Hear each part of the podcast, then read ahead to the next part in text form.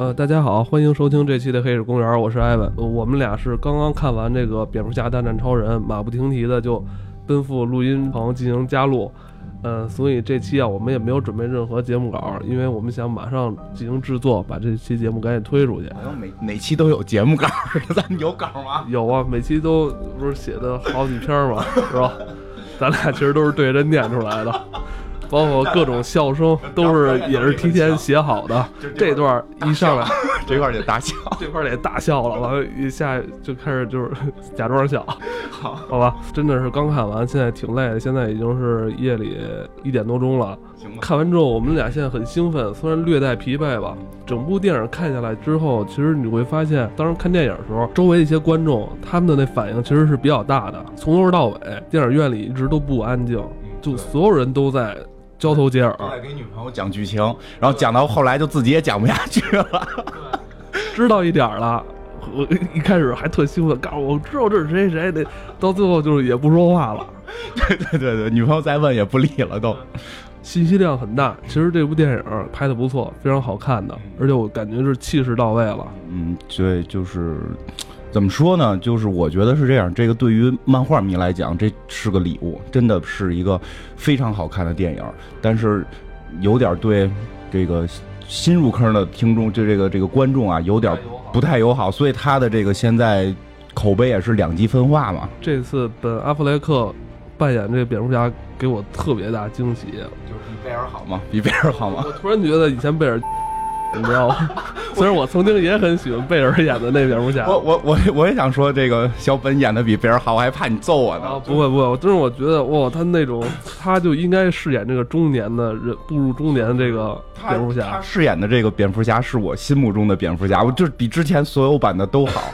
可能确实很多人会因为诺兰呀、什么的小丑更喜欢这个三部曲这个蝙蝠侠，但是那里边儿里边那感觉太帅了，那种对对，就是贝尔有点儿，我觉得并不是演员不好，因为贝尔是个特别好的演员，是可能跟剧本和本身的这个表现点不一样，他没有去更好的把蝙蝠侠展现出来，没给他这个空间吧。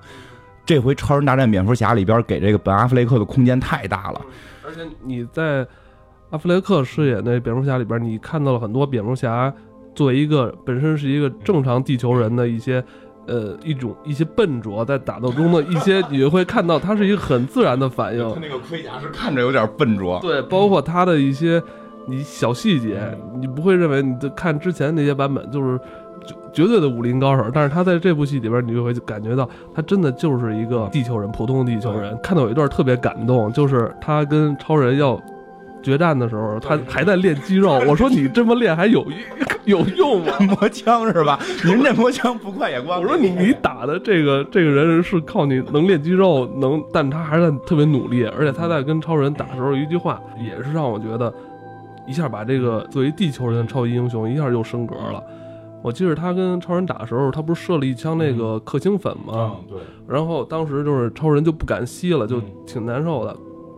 完了，他不是说了一句吗？说你不勇敢，对对对，你对吧不勇敢，对你这是真挺牛逼的，就是你就说白了，就一地一个普通人去跟这种上帝神级的去打的时候，我还敢去出拳揍他，我操！我觉得这是特别厉害 确。实是演的非常的不错，这回。那好吧，我们一上来，因为也是刚刚看完电影，特别兴奋，聊了好多这个角色的啊。咱们现在对 DC 漫画并不太熟悉的听众，咱们好好给他捋一遍，好吧？从这个时间、人物、地点、适用、起因、经过、结果，咱 好好给他讲一讲。学语文学的还不错，嗯，对，其实这个，嗯，他是接着钢铁之躯来演的，说的是这个相当于超人的第二部嘛，对吧？所以他就是说，在钢铁之躯在之前，什么超人归来这些剧就就都作废了，也不是要作废，就是跟他没有联系，所以只从钢铁之躯开始。钢铁之躯讲的是超人的一个成长经历，对吧？他最后的大 boss 就是面对的坏人是这个什么佐德将军嘛，是这个克星来来来这个地球的一个这个外星的坏人，然后超人去跟他打，这个是超人的故事，就是第一部的故事梗概。咱们这部戏等于一上来接的就是就是以蝙蝠侠这个以这个这个布鲁斯韦恩的视角去看，在这场决斗当中。是一个什么样的感受？其实我们在在看超人的时候，你看这场决斗，你脑海里想到的就是超人揍坏人，对吧？两边互相打，看着过瘾，大楼全炸。其实这点很上来，这点就是很，就表现的不错的是，突然以一个凡人的角度来去看待英雄的决战，对吧？我们之前那部看到就是互相眼睛发激光来回打，你想没想过，这里边楼里边有人，对，对吧？其实我看到那个场景，我当时联想到的是什么呀？是九幺幺，就是这种大楼要要塌了，然后这个这个楼里边这些人，他们的这这个就是知道自己可能要死掉了之后这种恐惧，对吧？这个呃，第一部里边其实也演到了，就是他们打的那个楼是布鲁斯韦恩的楼，就是那个韦恩企业的楼，所以这个所以蝙蝠侠布鲁斯韦恩去去那块嘛，他有一个朋朋友不是也是在这个楼上面，包括这个底下有这个保安也都是他的，算是他的这种下属，也都是他的这种。员工员工跟他的可以说是朋友吧，就是也经常跟他说话，以这种眼神去看这种两个外星人在打，你虽然觉得最后超人把一个坏人打败了，但真的是不是对老百姓的伤害太大了？我们平时看超这种超级英雄片，就是看他们咣咣怼，想没想过旁边人？你你你你把旁边老百姓给给给给受给受到了这种波及，其实这一开始的这个立意还是挺挺有意思的，看的还挺感动。而且这个蝙蝠侠是个普通人，他不是说，你看复联里边那个美国队长还有点超能力呢，他去救老百姓，他还能耍个花儿跑得快。就蝙蝠侠什么也没有，也没有装甲，也没也没有车，他就是这个布斯韦恩的身份去救这些普通人。其实看的还是挺这个有意思吧？嗯，你是经常一直在看那 DC 漫画的，漫画里边有没有就是？这段剧情啊，蝙蝠侠向超人开战。呃，就是之前咱们也聊过，其实有好多版，但现在看完下来，基本上它是按照了叫《黑暗骑士归来》这个漫画和《超人之死》这两个漫画合在一起去做的这个剧本的原创。嗯，这个是他整个的这么一个立叫立意也好，是怎么也好。呃，这个导演据说是漫画迷，还还原的非常的。非常的经典，就还原的会真的会让 DC 的漫画迷糊有特别多的感触。这里边同时也要提到，它信息量太大，所以导致了很多用户看不太懂，是因为它里边还包含的漫画有闪点、闪点悖论，然后不义联盟，然后呃这两个实际上是。很关键的两个点是导致了为什么超人跟蝙蝠侠要打，所以很多在网上会聊，就超人蝙蝠侠俩人有病吧？他们俩为什么要干架？这个蝙蝠侠是不是有妄想症？他迫害妄想症，然后这个超人也有话不好好说，对吧？那个你可以明明可以跟蝙蝠侠去沟通的，你怎么上来就怼人一下，对吧？会有这种讨论，所以要不然这样，咱们从头大概捋一下这里边的一些梗，然后如果没去看的，我觉得是这样，就是没去看的朋友，如果听了再去看。我觉得不太牵扯到剧透的问题，为什么呢？就是因为国外认知这些事儿都是你知道的，明白？国外认知都是你知道的。其实，其实他就是说，拍给在海外上映的时候，其实底下这些观众，其实有百分之七十八十都是以前看过漫画的，对对，甚至可能就是说他们小时候，对。就在看这些漫画，就知道是就知道是怎么回事 他们现在只是说把以前那个二次元的东西，现在搬成这个对对对对，电影去看编编一下，所以他们可能看会更顺一点。对，还据说还有一个是因为那个就是剪辑的问题，是为了保证他的那个就是不是平常 R 级什么的，所以剪掉了一部分内容。据说导演会出一个三个小时长度的，据说啊，这我不确定。说那个版可能你会看着会更顺一点。嗯，其实。呃，刚才你说咱们从头捋，其实这个电影其实最后有一个点，是他在最后，就是最后大家不都认为超人死了吗？安葬他。最后，本·阿弗雷克不是说了一句吗？咱们跟神奇女侠说的，说咱们应该组成一个正义联盟。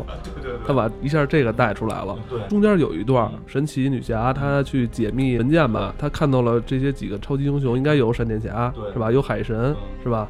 还有一个叫钢骨，就是那个一个机器人钢骨，嗯。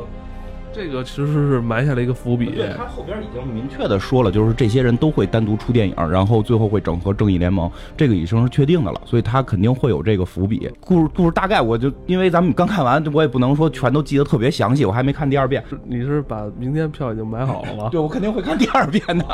首先一上来蝙蝠侠父母这个梗，应该大家大概我觉得能去看片儿，大概都知道。不过这蝙蝠侠父母也被评为最可怜的父母，只要蝙蝠侠一出现，他们俩得死一次，对吧？包括戈登士都他们都死了一次，对吧？这个这个就是所以说他是蝙蝠侠从小是有这个父母双亡的这么一个经历，他从小，所以他的这个世界观会不太一样。超人虽然说是。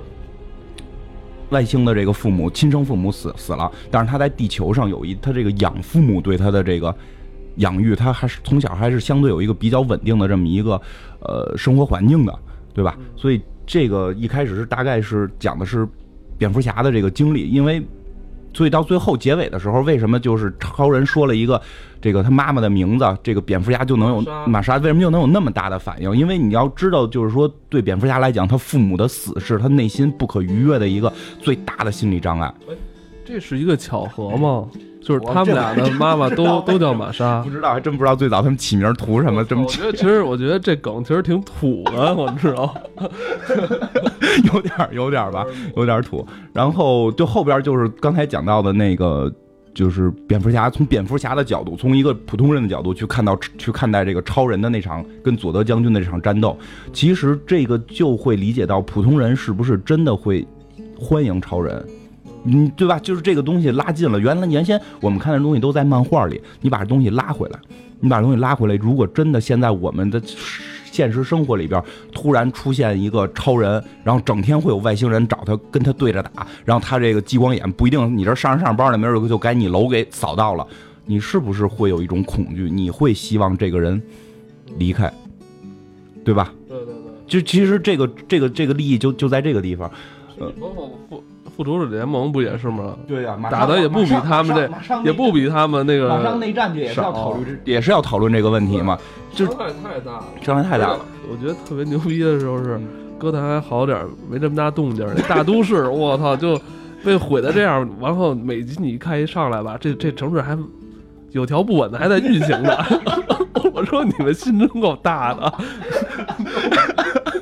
每次 都是，你知道吗？这这么就应该是有那种，就是那个专门为英雄扫尾的，就专门给重新盖楼的，快可以帮他们，是不是还可以帮他们消除记忆啊？黑衣人也是这 这一系统的记忆肯定是消除不了了，但确实这帮人心已经够大的了。因为原先的漫画都是这种心太大，对吧？就是普通普通人的心太大了，所以这个电影就是会有意思的一点，就是以普通人角度来去看待超人到底是个。什么样的人在我们的身边存在？你是否会恐惧他，对吧？其实再接下来就是这个 Lex Luthor 这个形象。其实这个形象吧，跟我预想的还不太一样，我觉得过于疯癫了。你觉不觉得他有点过过于的疯癫？但是呢，相对好一点的是什么？他总比之前的那个些版的 Lex Luthor 要强。之前那些版的这个 Luthor，你感觉是个傻帽。嗯，我记得凯文史派西演过你，反正我怎么看我都觉得他演的是个缺心眼的人，就就是你他其实是是这样，他过去这个角色吧，他有点受那个以前老漫画，包括八十年代九十年代那个老一批的那个超级英雄电影所影响，就是你跟你就像你最早看那企鹅人那形象似的，企鹅人也是个跟跟现在你看那企鹅人形象就不一样，我觉得咱们还是受影响。对，就是其实这个 loser 这个这个 loser 这个 Lex loser 这个形象，说实话，这些年一直在洗白。哦。这些年在漫画里边一直在把这个人物洗白。他在漫画里是现在是怎么变成一个慈善家了吗？真真慈善还是说是超人的反面？但是超人就是开始如果变坏的情况下，可能有有一半是这个正义联盟去解决这个问题，另外一半都是这个 loser 站出来去解决。是不是这个 loser 的设定有点像蝙蝠侠跟小丑的这种关系啊？有吗？对对是，就是差不多，就是 loser 相当于这个超人里边的小丑，是他一个最难去逾越的。包括像我们看那个美剧里边的超人前传，Lex Luthor 作为他童年的朋友，还是就是明白这个两个人是相相伴的。为什么呢？这个 loser 他不是像这个呃一般的罪犯，我要去。抢个银行，我要去弄点钱，因为他设定本身就有钱了。其实确实很多美漫早期设定实际特别奇怪，然后他们的目的就是抢银行，然后那个对吧？然后你为了抢银行，你可能花几百万造了一个特别特别特别厉害的设备，你有这设备你卖去不好吗？你为什么要抢银行？其实这种设定早期嘛会有一些怪。Loser Lex 这个形象就脱离了这个设定，他 CEO 就本身很有钱，然后呢他又特别的聪明，他是地球上最聪明的人。他现在他只是要考虑一个问题，就是超人这个人物形，这个这个人存在会不会成为神？他会不会成为独裁者？咱们在这个电影里边，他会提到一些细节啊，他提到了他父亲是东德人。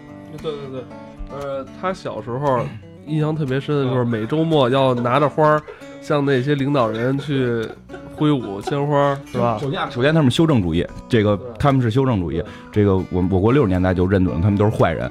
这些修正主义确实是有这种问题，他搞这种个人独裁啊什么的，他就是会把一个人人推到极致，成为神。所以在 Loser 这个 Lex Loser 的内心深处，对于这种集权力量是恐惧的。他会考虑超人会不会成为这种集权的象征，他考虑的是这个问题。那谁来去审判他？其实片儿里边也会不停的就铺垫，就是说超人进不进法院这个问题，不也有一些老百姓会说吗？说的，你你们有什么办法制裁他？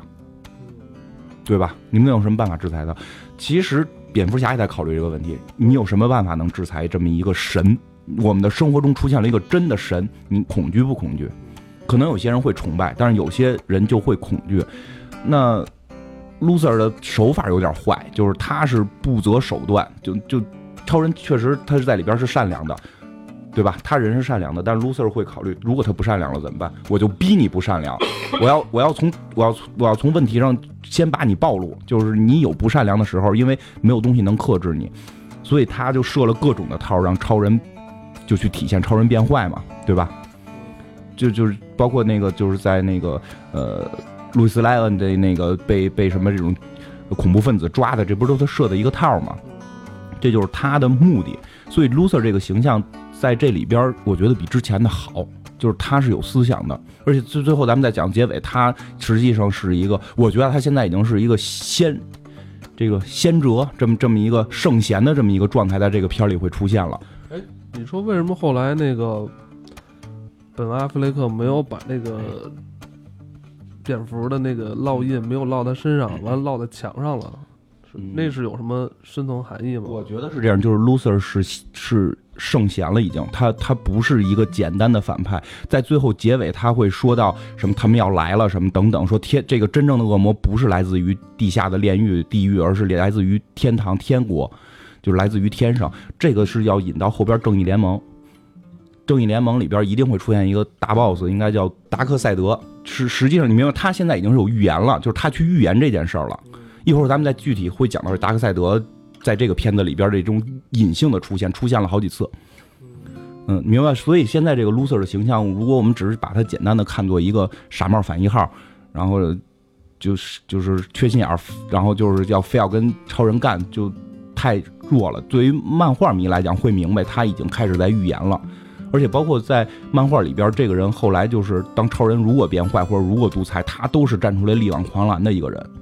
他最后的所有的目的不是为了欺负老百姓，而且他的犯案从来不欺负老百姓，就是要干超人，就是在意识形态上把这把神给打败，而且要证明人类。其实后来看到后来很有意思的是，最终超人还经常会就是跟他就是说会棋逢对手吧，就能打的差不多，就可以证明了人类怎么打呀。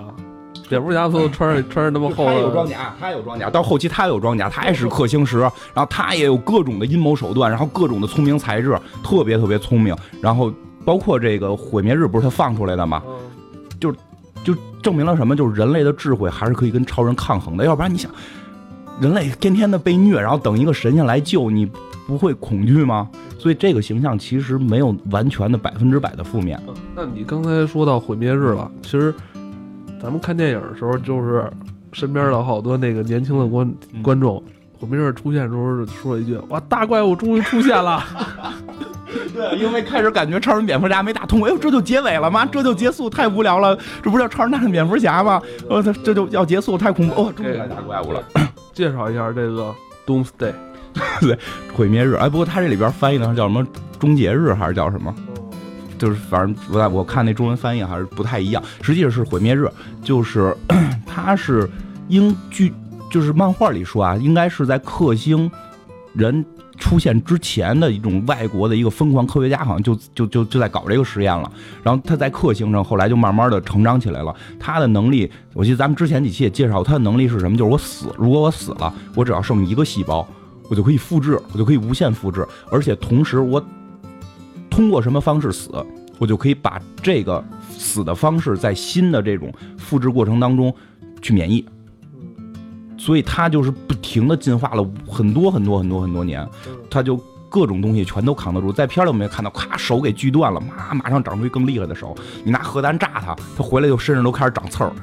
就是你越攻击他，他越厉害。这个设定是，就其实我觉得他是算这里边最厉害的了。但他还是怕这个克星石是吧？呃咱们电影里边反正是这么演的，因为要因为正义联盟也没出现，再往下没法演了，你总得有东西能克他嘛。就总得有东西能能克他。真正好像在漫画里边有的不是给推到太阳啊，就是扔进黑洞啊，就得用这种方法才能让他在故事里暂时消失，然后他慢慢的还能还能缓过来，接着来弄你。就是 因为他是非常非常之厉害的。就是，呃，超人之死 这个就是就是漫画啊，超人之死这个漫画它里边也是说这个 loser 去去最后刨就是挖坟，就是各种的去考古，最后发现了这么。毁灭日这么个玩意儿，是这个克星当初好像留下来的，用一个细胞就让他重新活过来了，是吧？呃，反正差不多吧，他就是又又又复生了，然后就把超人给弄死了。这个是，所以这个这个部分剧情，毁灭日这部分剧情是基本上是从超人之死这个漫画，包括有一个这个动画来延展过来的。就是打不死他，对，他这集死了，他下集还能出来，很可能他下集还出来，非常有可能。然后咱们再说那个神奇女侠吧。说说神奇女侠，神奇女侠。说实话，我这人一直都不太喜欢神奇女侠那个形象，我总觉得不好看。这回的出现太惊艳了，这回出现太惊艳了。这个这个女明星应该好像演过《速度与激情》，我记得没错的话。她是一个犹太犹太后裔，好像。我觉得真是挺漂亮，就包括她的这个战服设计，其实也比之前的好。之前的我老感觉像女版的美国队长，弄一堆小星星什么的。对对，咱们介绍一下她到底是谁。这里边也有一个挺有意思的地方，就是她是个什么？因为在电影里边。呃，说他好像在一百年前曾经放弃过地球上这些人了，是吧？伤心了。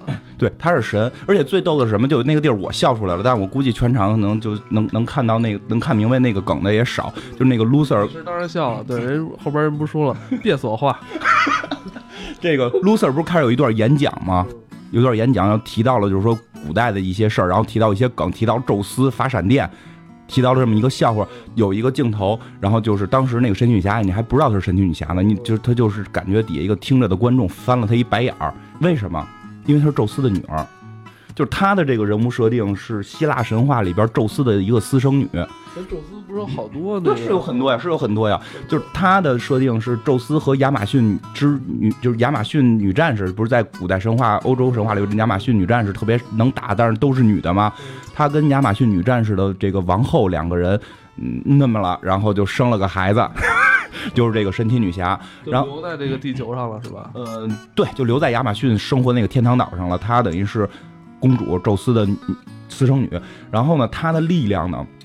其实力量挺强，她力量是被很多神赋予的，就是她比如说赋予了赋予她大力神的力量，然后赋予了她这个赫尔墨斯的这种速度，然后同时这个呃还还赋予他这种抗魔法的能力。其实超人有很大弱点是不是是魔魔叫什么魔防是负值。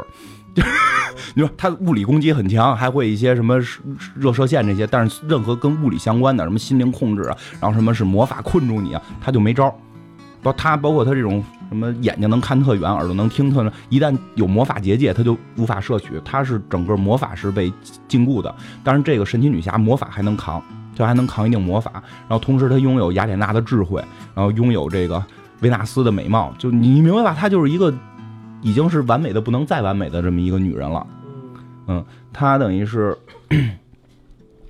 她也是一个比较无敌的这么一个属性。对她稍微差一点的是这个抗击打能力稍微差一点，就是她没有超人这种真正的钢铁之躯，但是也挺抗打的，也非常抗打。但是呢，稍微弱一点，会受伤。受伤之后，但是他恢复能力快，受伤之后很快可以恢复。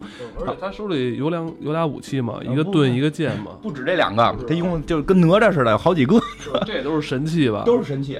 他的剑是火神给他造的，就是非常的厉害吧。盾是他这个亚马逊这个本土的产那种金属的合金，就是也非常坚硬，最坚硬的，在 DC 里边算最坚硬的了。然后还有呢，他那俩手镯就上来毁灭日发大波，他那俩手镯不是能扛住吗？这个手镯是天下所有东西都攻不破的，这是由这个宙斯他们给了神力的，据说是只有哪个哪个这个这个神只有一个神做的东西能打破的，剩下的所有东西全部都打打就是无法攻破，所以他经常会有这种双手合并去这个扛东西，这个就用这个两个手环能扛得住。那你要这么说的话，那实在打不过就找他爸去呗。其实，不义联盟里边最后他爸出来打过啊，是啊，他爸出来打过，这这往后再说啊，先埋个伏笔。然后他还有一个武器，就是最后捆毁灭日，毁灭日最后死的时候，不是他捆着毁灭日？我一看那，我想起《西游记》了，捆仙绳，捆仙绳，那个平顶山金角银角的那个，就被狐狸姥姥。捆仙绳，这个绳子是什么？真实套索，也是神仙给的。这个绳子是套住人之后，这个人就必须说实话，而且呢是不能够去挣脱。而且同时，这个东西是唯一能困住他的。哦，这怎么？这有点听着跟紧箍咒似的，是吧？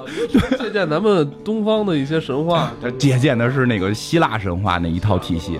然后是起源希腊神话的。对对对，他借的鉴的是那一套，所以他这个绳，复仇者那边是他们是北欧神话比较火，他们那边是北欧的比较成比较成功，这边是希腊比较成功。然后他就得有这四件神器，所以就真的算是挺天下无敌的这么一个。一个人，他的他在这个正义联盟里边也是排进前几名的，就是非常厉害，号称 DC 三巨头嘛，蝙蝠侠、呃，超人和神奇女侠，这是 DC 三巨头。这次等于是这三巨头同时在一个片子里出现的第一次。嗯，然后其实还有一个小的一些地方，就就是他不是偷了那个蝙蝠侠的那个那个那个解码器嘛，然后后来蝙蝠侠找他就跟他聊，那会儿蝙蝠侠还不知道他是谁呢。跟他聊聊了那么一句，就是我认识好多你这样的女人，对吧？其实这句也特别有意思。嗯，这有什么梗吗？在里边？就是蝙蝠侠的女朋友全是贼。哦。就最典型是猫女，对对吧？还有刺客，这个刺客联盟里边的那个那个就是女儿，刺客联盟老大的女儿，就是那个叫什么？咱们看蝙蝠侠三部曲最后一部，最后一部里边不是有那个女的吗？塔利亚，反正挺挺后头挺难念的，我就不念了。就是这个人实际也是一个坏人，然后他，而且特别出他为什么呀？他后来跟蝙蝠侠生了个儿子，他们他们生了一个儿子，是现在蝙蝠侠身边的一个这个这个小弟，就是这个小小罗宾。就最后现在现在的最后一代罗宾是他自己的亲儿子了，之前都是干儿子，他这是他的亲儿子。然后他这个亲儿子实际上具有这个刺客刺客联盟的这种这种稍微。坏一点的 DNA，所以其实后边有一些故事里边可能会用到。不过这里边也提到说他还没儿子呢，所以这个剧情不知道这一点会怎么发展。不过你看那个蝙蝠侠睡觉旁边有个女的，好像有吧？对对对，有有一幕啊，有一幕他早上起来，对啊，然后那个然后他们家那个他们家管家还问他，就是就是就是说是不是还可能有后代什么的？其实我不知道这个梗是不是未来会用到。这个我不太清楚啊，但这个其实还挺有意思的。我觉得，如果正义联盟组建的话，肯定得出来。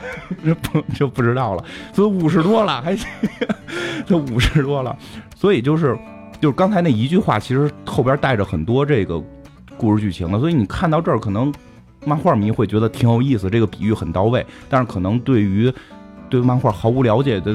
都不是说毫无了解，对漫画了解稍微少一点的人，对于蝙蝠侠为什么跟神奇女侠说这么句话，你会觉得很诡异，对吧？其实再往下，我觉得咱们就是聊聊蝙蝠侠那几个奇怪的梦，这个是这个片儿里边最核心的一个点，也是为什么蝙蝠侠跟超人莫名其妙的要干架的一个很核心的原因。他呃，电影一开始的那一幕，是不是就是他的梦啊？对，一开始那对啊，就他不可能是。有蝙蝠围着他又能升起来嘛？所以很多用了很多都是他的梦，就是咱们说那个梦是他从那个，呃，他穿着一身那个就就跟平时蝙蝠侠已经不一样，还裹着大衣，还拿着枪，记得吧？然后那个出来之后去看一个氪星石，然后突然被人突突袭了，有这么一个梦嘛？然后最后被一群人给给给摁倒了，就是这个梦。实际上这个梦是这个全片很重要很重要的一点。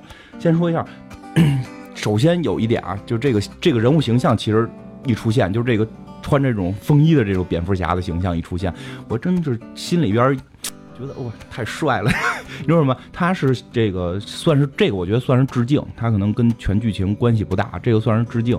就是《闪电行动》，就是当这个也是漫画里边会有，包括出了这么一个动画片，就是闪电侠穿越时空救自己母亲之后，导致了整个时间线的混乱，然后在那在那个条时间线上去枪杀。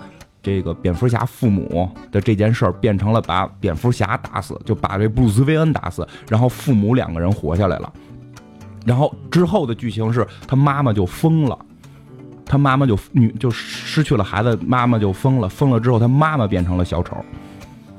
然后他爸爸就他爸爸布鲁斯韦恩的爸爸就成为了蝙蝠侠，然后就是这种造型，穿着风衣，然后拿着枪，因为你咱们知道蝙蝠侠不会使用这个，带一那个飞行员对对对，镜子，飞行员那种风镜，对 对。其实我们知道蝙蝠侠不使枪嘛，但是他爸爸使枪，他爸爸特别狠，他爸爸使枪，他爸练肌肉已经来不及了。不，那他爸应该就是说，他们家族一直有这种练肌肉，包括蝙蝠侠不也说他们家以前是猎人什么的嘛，就就是估计有这传统吧，做引体向上、扛轮胎，就是就他爸爸这个形象是从这儿来的，这个我觉得算是一个致敬，但是看着还挺帅。但有一个不是致敬的点是什么？就是他站在一个荒野的这个山头，往山野去望望下去。其实说实话，这当时我都。没看出来，要不是之前大概看剧情这个介绍，或者说看这个一些粉丝的这些聊，我是也不会太容易注意到。不是他站在荒野上看下边一片废废墟嘛，然后有一有一车开过来，对吧？那片废墟的有一个地上那条公路，也不能叫公路，就是这个残残骸的这个形状是一个欧米伽的形状，就那个名表欧米伽。这是很重要的一个点。这个欧米伽就是刚才我说的那个，就是天启星最后可能会成为正义联盟大坏蛋的那个德克赛德的他的标志。就是，个欧米伽，他会有那个欧米伽射线什么的，从眼睛里射出光，然后那光特别神，那跟超人他们那种光不一样。超人那种光射直线，他那光带拐弯。就是，然后然后之后不就是变成了这个。有一群人过来揍蝙蝠侠嘛，然后包括天上飞了好多长翅膀的，好多人其实，在那儿都疯了，就说什么这哪来一堆长翅膀的大妖怪什么的？其实这些东西都是影射了一个未来的可能出现的历史是什么呢？就是这个，呃，我现在看网上有很多种说法啊，就是我我因为咱们看不到之后到底怎么拍，所以不能确定。有的说是说预示了这个德克赛德会来地球统治地球。嗯，我觉得如果是这么一个看法的话呢？就蝙蝠侠没有必要在梦里边去拿那个氪星石，拿氪星石的原因还是要干超人，对吧？所以我相信的是什么呢？是超人把这个德赛德给给给宰了，就是给给给吊打给打死了，然后超人统治着这个世界。因为就是我看也有这个网友评论说，这个叫就是说他们还在跪舔这个不义联盟。就不义联盟实际上我真觉得是近几年最好的一套漫画吧。之前我记得也说过，不义联盟里边就是。超人集权之后，德克赛德他们就来进攻地球了，让让最后让超人吊打。就超人那会儿已经是独裁者了嘛，就特别狠。之前打我都留着手，不能杀你。就现在就是放开了，就是吊打这个德赛德，就不是一件好事吗？我们有我们的领袖了，是吧？我们是一个民主国家嘛。然后，然后这个明白吧？其实这个梦首先代表的就是超人可能会变坏。这个德赛德欧米伽留在地上的这种焦土，实际上是代表着他都被超人干死了。事儿啊！你怎么一说这个就老那个还不太乐意似的？但是你明白，就是那些那些长着翅膀的那些人，就都会变成超人的属下，手下，他们就就统治这个世界去独裁了。然后之后醒来之后，马上就是第二个梦，就是那个闪闪电侠。嗯，对，对吧？他好从电脑里钻出来的。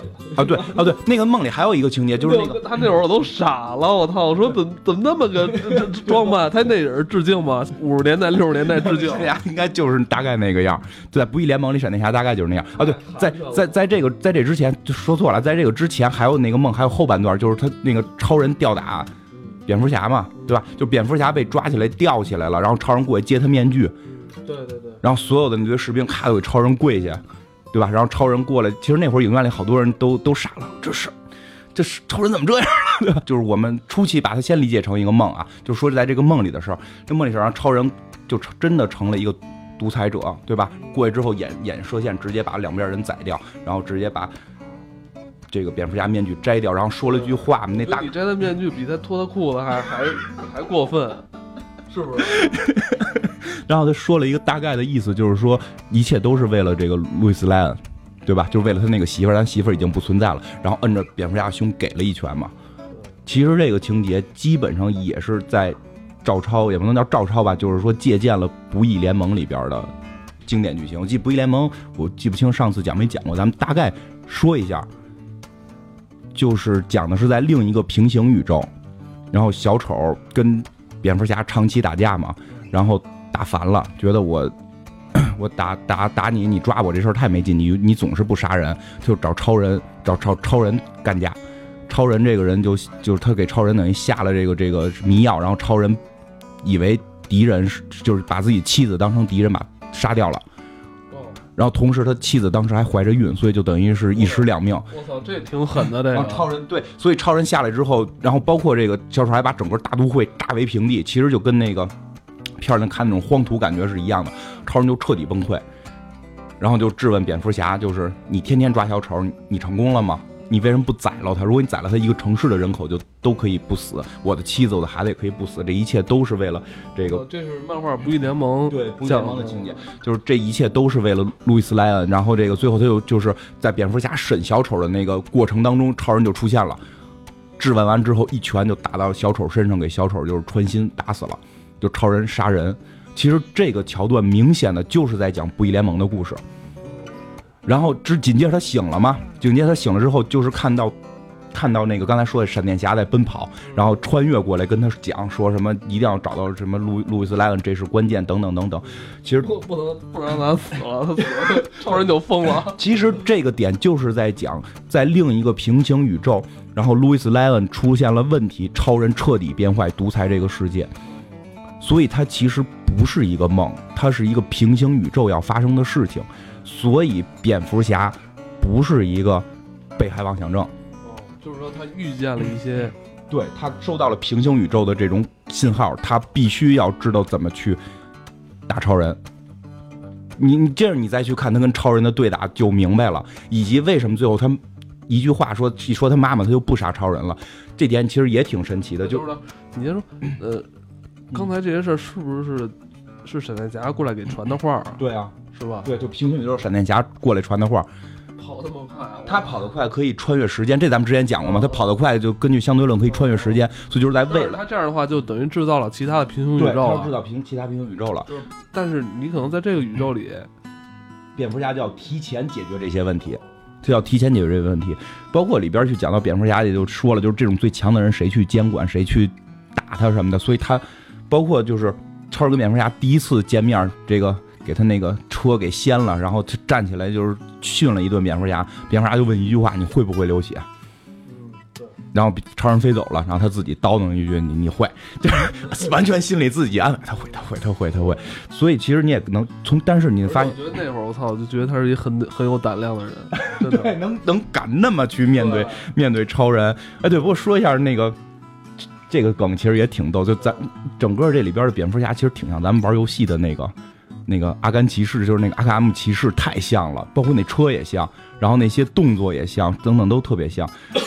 然后就是那游戏里边就有一问题，蝙蝠侠从来不杀人，呀但是他一上了那车，我又撞吧，又又打枪吧什么的，其实还挺有可能会杀人。这里边也是，他上了那车的那些动作，其实还真的可能会让人受到伤害。这可能是蝙蝠侠一 bug，一上这车就不知道路怒症。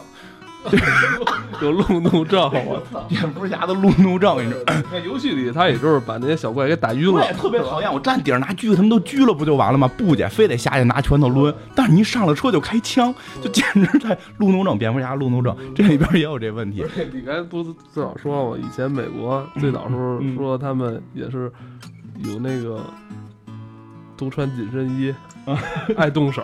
对，最新有这个就是。S M 倾向这帮人，反正挺有意思的。咱咱们接着说正式的这个事儿，就是，所以就是你看他去他他实际上蝙蝠侠始终在去探讨的就是一个问题：超人能不能被制服？超人会不会流血？所以其实蝙蝠侠并没有想上来就要宰掉超人。你会发现他最后跟超人就是打到最后停手的之前有一个动作，拿那个毛划他脸。他当时就可以杀了他，但他拿拿毛划他的脸，为什么？就在确定他能不能流血。他只是想确定这件事。OK，他能流血，他现在是个好人，我不不杀他。当然了，他当时那种战斗的情况，他就是其实他也没直接把矛戳下去，他就在在在犹豫，在在跟他对对峙嘛。然后这个这个时候，超人说出来什么救他妈妈这这这种话嘛。所以就是他们俩这个这个剧情是这样，你再去理解他们俩的打是有原因的，他们俩的收手也是有原因的。蝙蝠侠已经确定了，我能打败超人，我能有办法制服超人，我已经有方法了。但他现在也没犯罪，我不用去杀他，因为你也要对蝙蝠侠这个人性格了解。蝙蝠侠绝不如干出这种为了预防犯罪就先把一个可能会弄死、弄弄的人杀死。但是他必须要去确定能怎么打败超人这件事儿，是因为这个不义中间这个梦，这个不义联盟平行宇宙的这个情节。因为不义联盟在国外是非常火的，从游戏到漫画。到到动画等等这些，所以这个梗大家在国外应该是都能看明白。就是发生的这个呃地地区，嗯，有些疑问，嗯，这是整个 DC 世界观里边有没有具体讲过这个大都市城市跟歌坛的这个？其实没有太明确的说，但大家一般会认为，一般认认为啊，这也不一定对，就是戈登市是纽约，一般是这么认知的，因为据说是纽约有这种绰号叫愚人城。然后呢，戈登市也有一个绰号叫愚人城，所以有这种理解。大都会呢，一般就是会理解为是华盛顿，因为军政啊、政府什么，好像就是都都都在这个地方就他们他们经常能去跟军方去去聊。你看那个戈登市很少谈到军方，戈登是就是警局，就是局长到头了，对吧？但是，一到那个超人那些剧情里边，很多军方介入什么的，所以很多人认为大都会是是依托于是这个类似于呃 这个。华盛顿啊，华府啊，这么一个状态，这是一一种看法吧。因为它跟漫威不一样，漫威所有地名是真的，也不能说所有吧，除了那些小国家，什么杜姆博士控制的那个国家是胡编了个名，嗯，但是它有明确地理位置。然后这个大部分英雄都在纽约，但是这个 DC 是不是 DC 全是编出来的这个城的名字，所以所以这里边去设定说隔海能相望。啊，那咱们刚才也说这个游戏里边有很多隐藏的。梗在里边，呃，包括出现时间可能并不太长的，就是有这闪电侠，是吧？神奇女侠就不说了，大量篇幅，他也算是第三主角嘛。还有像海神，嗯，还有像你刚才说那还叫钢骨，钢骨。呃，DC 如果要接下来要推正义联盟的话，他必然要做这些单独角色的电影。你觉得这几个角色谁有可能最先推出来？是神奇女侠还是？已经有档档期排了，已经有档期安排了，肯定是神，肯定是按照这个人气或什么的，神奇女侠会先出。神奇女侠在女性排名第一，这是女性英雄排名第一，而且基本上是常年在总体排名前十。她也是第一个女性角色，而且是非常的，而且这回的这个演员真的太给她添这个风采了。这里边有些也说到那个，她不是看了一张一百年前的照片吗？什么的，就。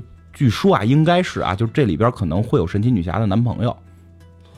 就神奇女侠原故事里边是有个男朋友的，跟她一块儿打仗的、参军的这么一个男朋友。然后呢，后来这个人慢慢在漫画里边就成为了一个拖油瓶。他是一个人类是吧？一个普通人。他是你会觉得他肯定会成为。那他们也死了。这个是男权主义，没办法。你看超人就可以有一个拖拖油瓶的这个路易斯莱恩，对吧？神奇女侠打着打着仗，突然要去救个男的，你就会觉得很很很怪异嘛。所以他最后在漫画里边，这个人成拖油瓶了，然后就把这个人最后就给写的，就是说他老了，然后神奇女侠长期不老，就成了这样。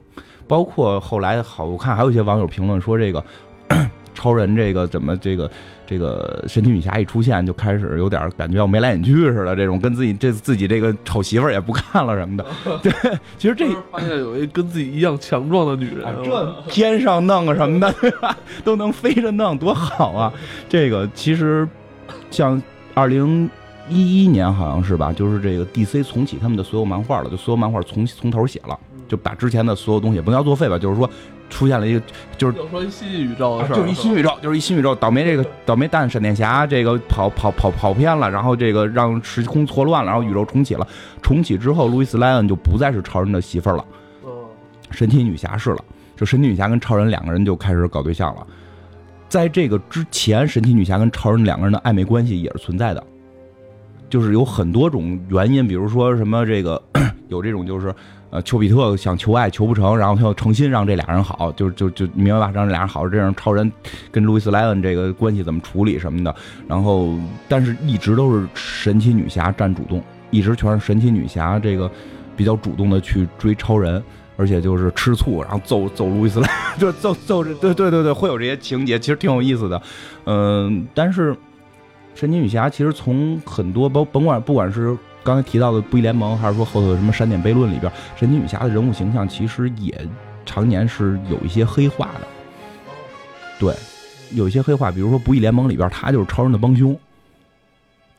就超人独裁统治，他是超人的帮凶。路易斯莱恩死了，他觉得自己就该是王后了。就你明白吧？就是超人的这个什么，两个人手拉手飞在太空当中，就就有有这些情节，然后帮着超人去统治。但是他人还是善良的，你明白吧？他人还是善良的，后来也会去去去去思考这些事儿是不是做过了，但他依然认为正义的独裁是对的。最后特逗的一情节，刚才说到他爸爸是宙斯嘛，最后就是有人挑事儿，然后给他爸爸找来了，让他爸爸揍超人。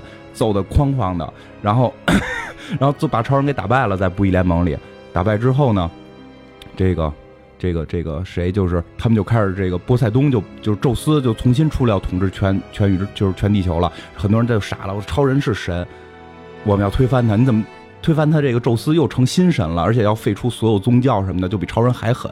然后后来波塞冬也不干，波塞冬不是兄弟嘛，出来跟他打，然后蝙蝠侠就超海神，就咱们这片里看那个海王。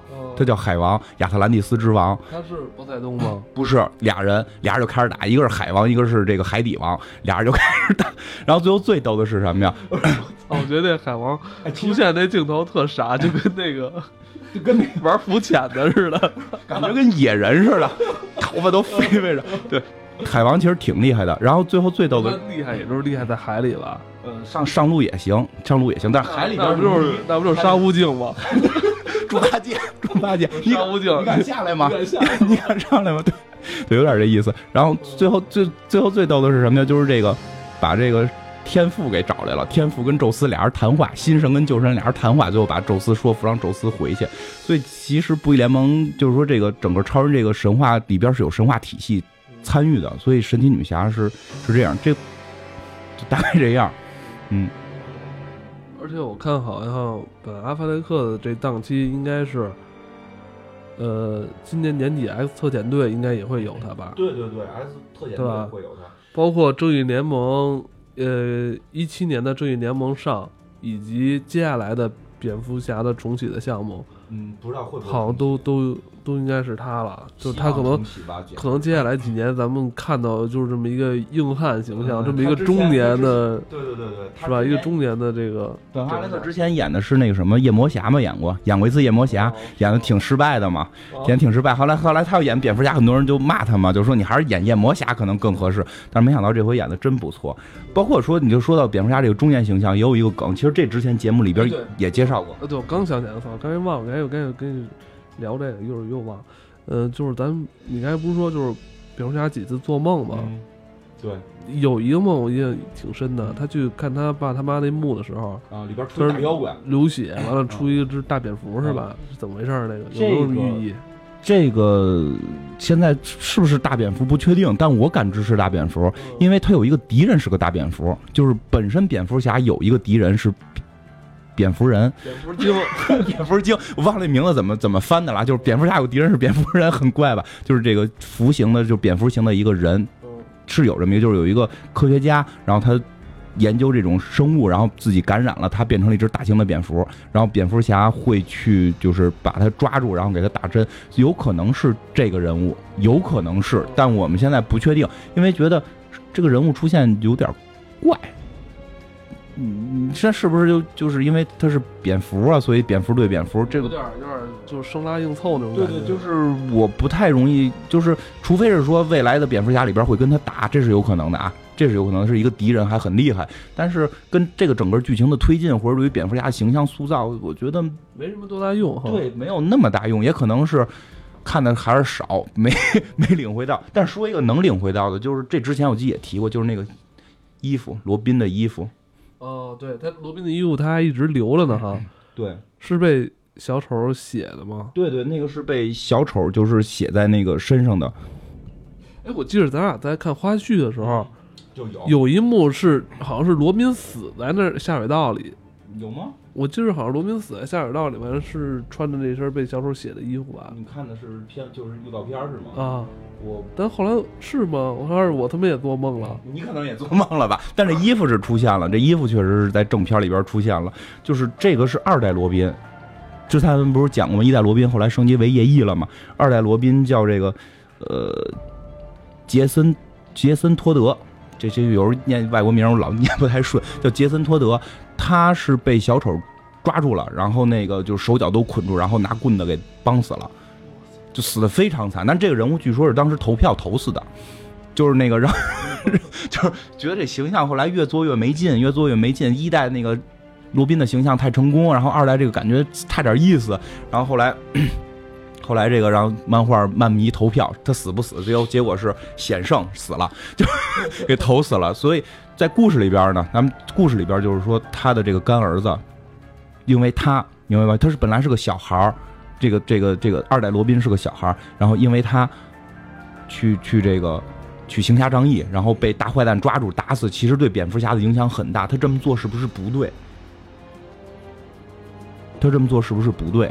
他他会考虑这个问题，包括他就会意志消沉变，然后变得更残忍。对，就所以这个戏服的出现，就是这个这个衣服的出现是是在对蝙蝠侠的形象是有帮助的，就是最塑造蝙蝠侠为什么现在能拿这个烙铁烙人了，能下手这么狠了，为什么非要跟超人干干架这种性格，实际上是有帮助塑造的。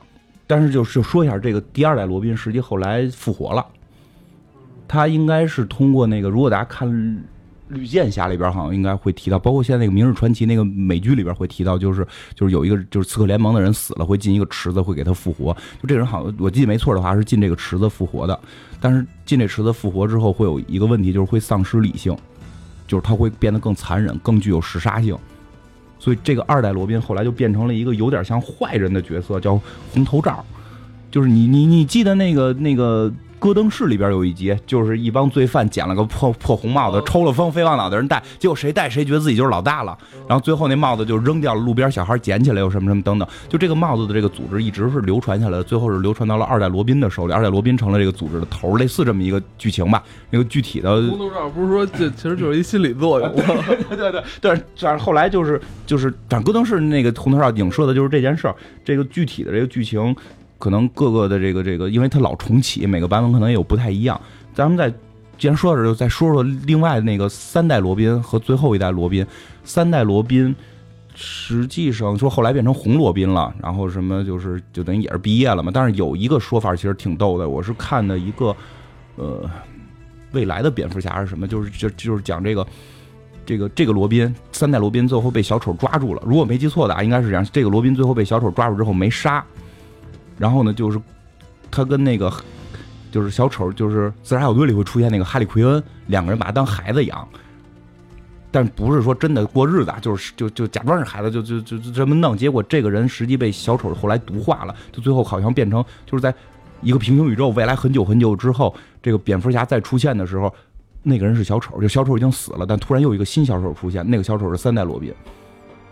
就是另一个平行宇宙，然后最后这代罗宾就是他现在这代，就是他亲儿子。他亲儿子本身是他的一个等于死敌的这个刺客联盟老大的女儿，然后跟他生了之后呢，本身刺客联盟是想让蝙蝠侠继承大统，成为这个刺客联盟老大。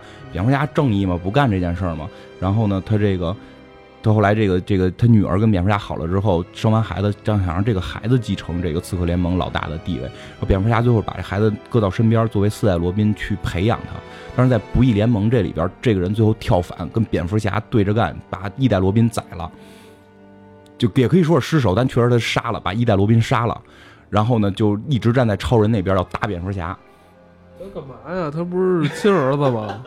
对呀，他就认为蝙蝠侠不对，然后等等等等。现在这个漫画还在连载啊，就我最新看的一篇就是猫女就跟他讨论，你到底是怕你爸打不过，还是你就仇恨你爸？就是就，但是他确实故事里边一直是站在超人那边，就是因为他有很强的反叛心理。就这美代罗宾还不太一样，其实我觉得聊了这些，应该你再去看这个片儿，就会觉得能大概理解为什么蝙蝠侠变狠了，为什么他非要跟超人干，对吧？然后那个 Lex Luthor 为什么就是就也非要抽了风的去打超人，以至于最后他说的这个谁到底是谁要来了？那今年 DC 下半年还一部重量级的电影《X 特遣队》，对啊，好多地儿翻译好像香港那边翻译叫《自杀小队》是吧？对，自杀小队听着比较帅一点吧。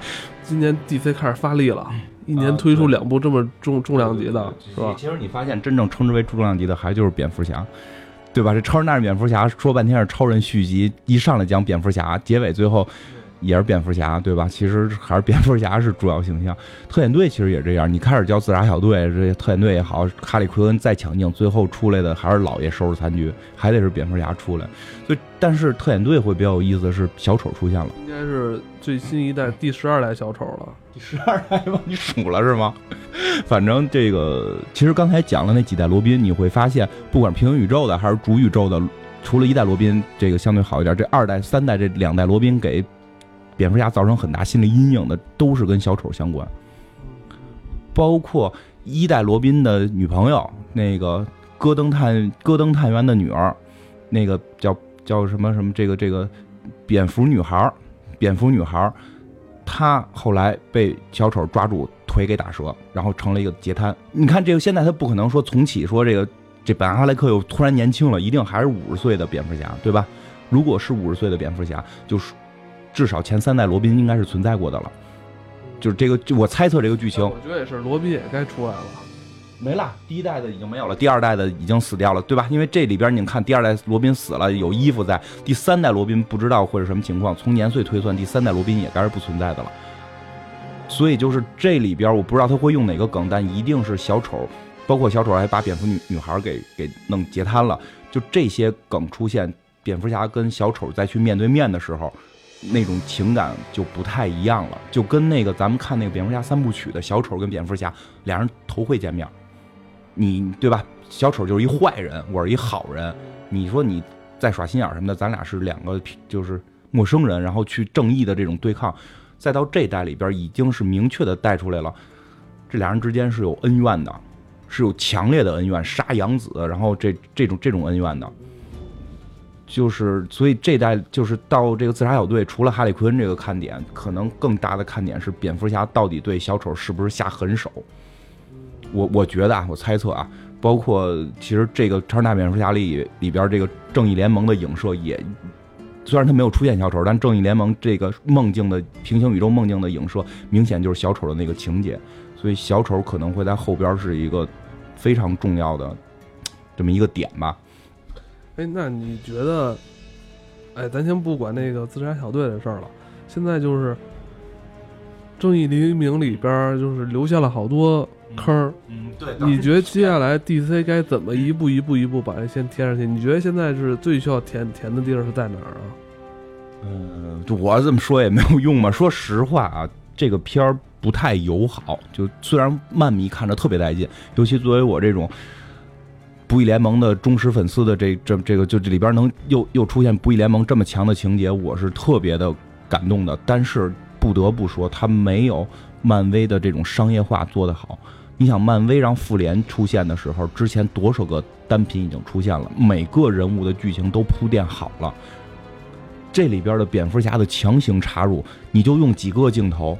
对我知道那个衣服代表着小丑怎么怎么样，杀了罗宾什么的，所以蝙蝠侠性格变成什么什么样，普通观众这么一个镜头是搞不懂的。所以其实我觉得 DC 再往后拍还是有一定困难的点在这儿。而且他们一上来就说一个特别意识形态的话题，特别大。这个所以大部分观众看完觉得就是超人蝙蝠侠俩人吃饱撑的干了一架，一个被害妄想症和一个小男孩俩人怼了一架，然后打完了就是去尤其救他妈的时候还说呢，那个我我是超人朋友，你们俩刚怼完，你刚要宰人家，然后你去了你就说你是人朋友，多诡异啊！所以这些东西其实是需要铺垫的，但现在都没铺垫。对吧？其实我觉得，我不知道自家小队会拍成什么样。虽然我觉得自家小队单品来看，应该是还是非常不错的。小丑，我觉得他妈自家小队出来完之后，坑可能也会更多。对啊，现在现在好歹还是这帮好人里边跟相互干仗，我操，那帮坏人一出来，我我是希望蝙蝠侠尽快的重启，然后把蝙蝠侠这条线给补平了。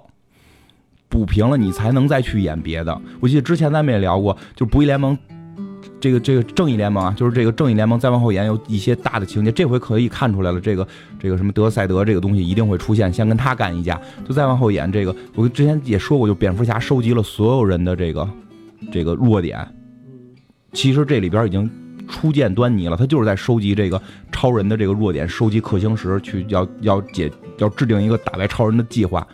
蝙蝠侠一定要去制定打败每一个人的计划，但是如果你没有那么多对于蝙蝠侠这个人物形象的铺垫，你就会觉得蝙蝠侠是个神经病，他就是个被害妄想症，对吧？所以我觉得其实 DC 当务之急在推什么那些什么神奇女侠呀、什么闪电侠这些单品的时候，最好想法回过头来把蝙蝠侠这个形象补全了。这个形象现在对于普通观众太缺失了，这个形象大家说实话就是说。对超级英雄电影感兴趣的人，对于他的形象还是停留在贝尔的那个年代，还是那个蝙蝠侠，那个蝙蝠侠，你明显感觉跟本跟巴本跟本阿弗莱克演的这个不被害妄想症是不一样的。但是你对于这个形象补全，你就会明白蝙蝠侠，你就会懂他，因为这个形象太有魅力了。但现在直接扔出来，会让观众觉得一头雾水。嗯，那还有那个咱一开始提到的 loser 呢？头发已经刮掉了嘛？因为因为他的正式形象里边是没头发的，就初期是有头发，后来就一直是个大秃瓢嘛。嗯，说实话呢，如果是作为第一集这个人物出现神神叨叨，我能理解，就是他表现这种中二病嘛，因为他确实很聪明，没有什么太强法律意识，就是这种这种。网民吧，我觉得他可以代表网民，反正代表网民，网民这这词儿太好了，就可以骂嘛，可以随便骂嘛，干死日本人，干对吧？干死干那收收复什么那个那叫哪儿？菲律宾对吧？就就干嘛，就是就是他有点代表这种愤青的这个态度。其实他跟蝙蝠侠的根儿是一样的，但蝙蝠侠是一个成熟男人，他是成熟男人，他会考虑到全方位的问题。这个这个 Lex Luthor 就就是就是一疯子。但是他的根源是一样的，就是这种外星人的神的存在，是不是那种？我希望这个人再往后能成熟一点，成熟点，因为因为你知道，在漫画里边，这个人说的每句话几乎都像哲理一样，他是代表了人类的最高智慧，包括像红色之子里边，最后他是力挽狂澜，然后让资本主义的民主社会打败了修正主义，力挽狂澜，嗯，就是这样。然后那个不义联盟里边，他一直在超人那边做卧底，就是他。非常有远见，非常什么？其实现在这个人的远见已经看出来了，这种先知性都已经看出来了。但是他现在太疯癫。我希望就是在之后的剧情里边，头发头发也剃了嘛，监狱也蹲了嘛，是不是能够成熟一点？因为他现在演的人比较年轻嘛，就是他演是一个年轻的莱斯·卢瑟，他是不是也能够到三演到？从监狱里出来，稍微懂点事儿，然后他真的能成为一个先哲的状态。其实我是希望看到这个，我是希望看到这个。咱们今天节目也是快快到也快到尾声了，现在我们 睡觉了。这个 我们这一录就录了差不多半宿，马上要到愚人节了。其实之前我们做了一档关于愚人节五大科学玩笑的一期节目，希望大家可以帮我们。转发转赶这个热点，咱们营销一下自己是吧？咱们这期就先聊到这儿，好吧？嗯，好，早安啊，早安，拜拜。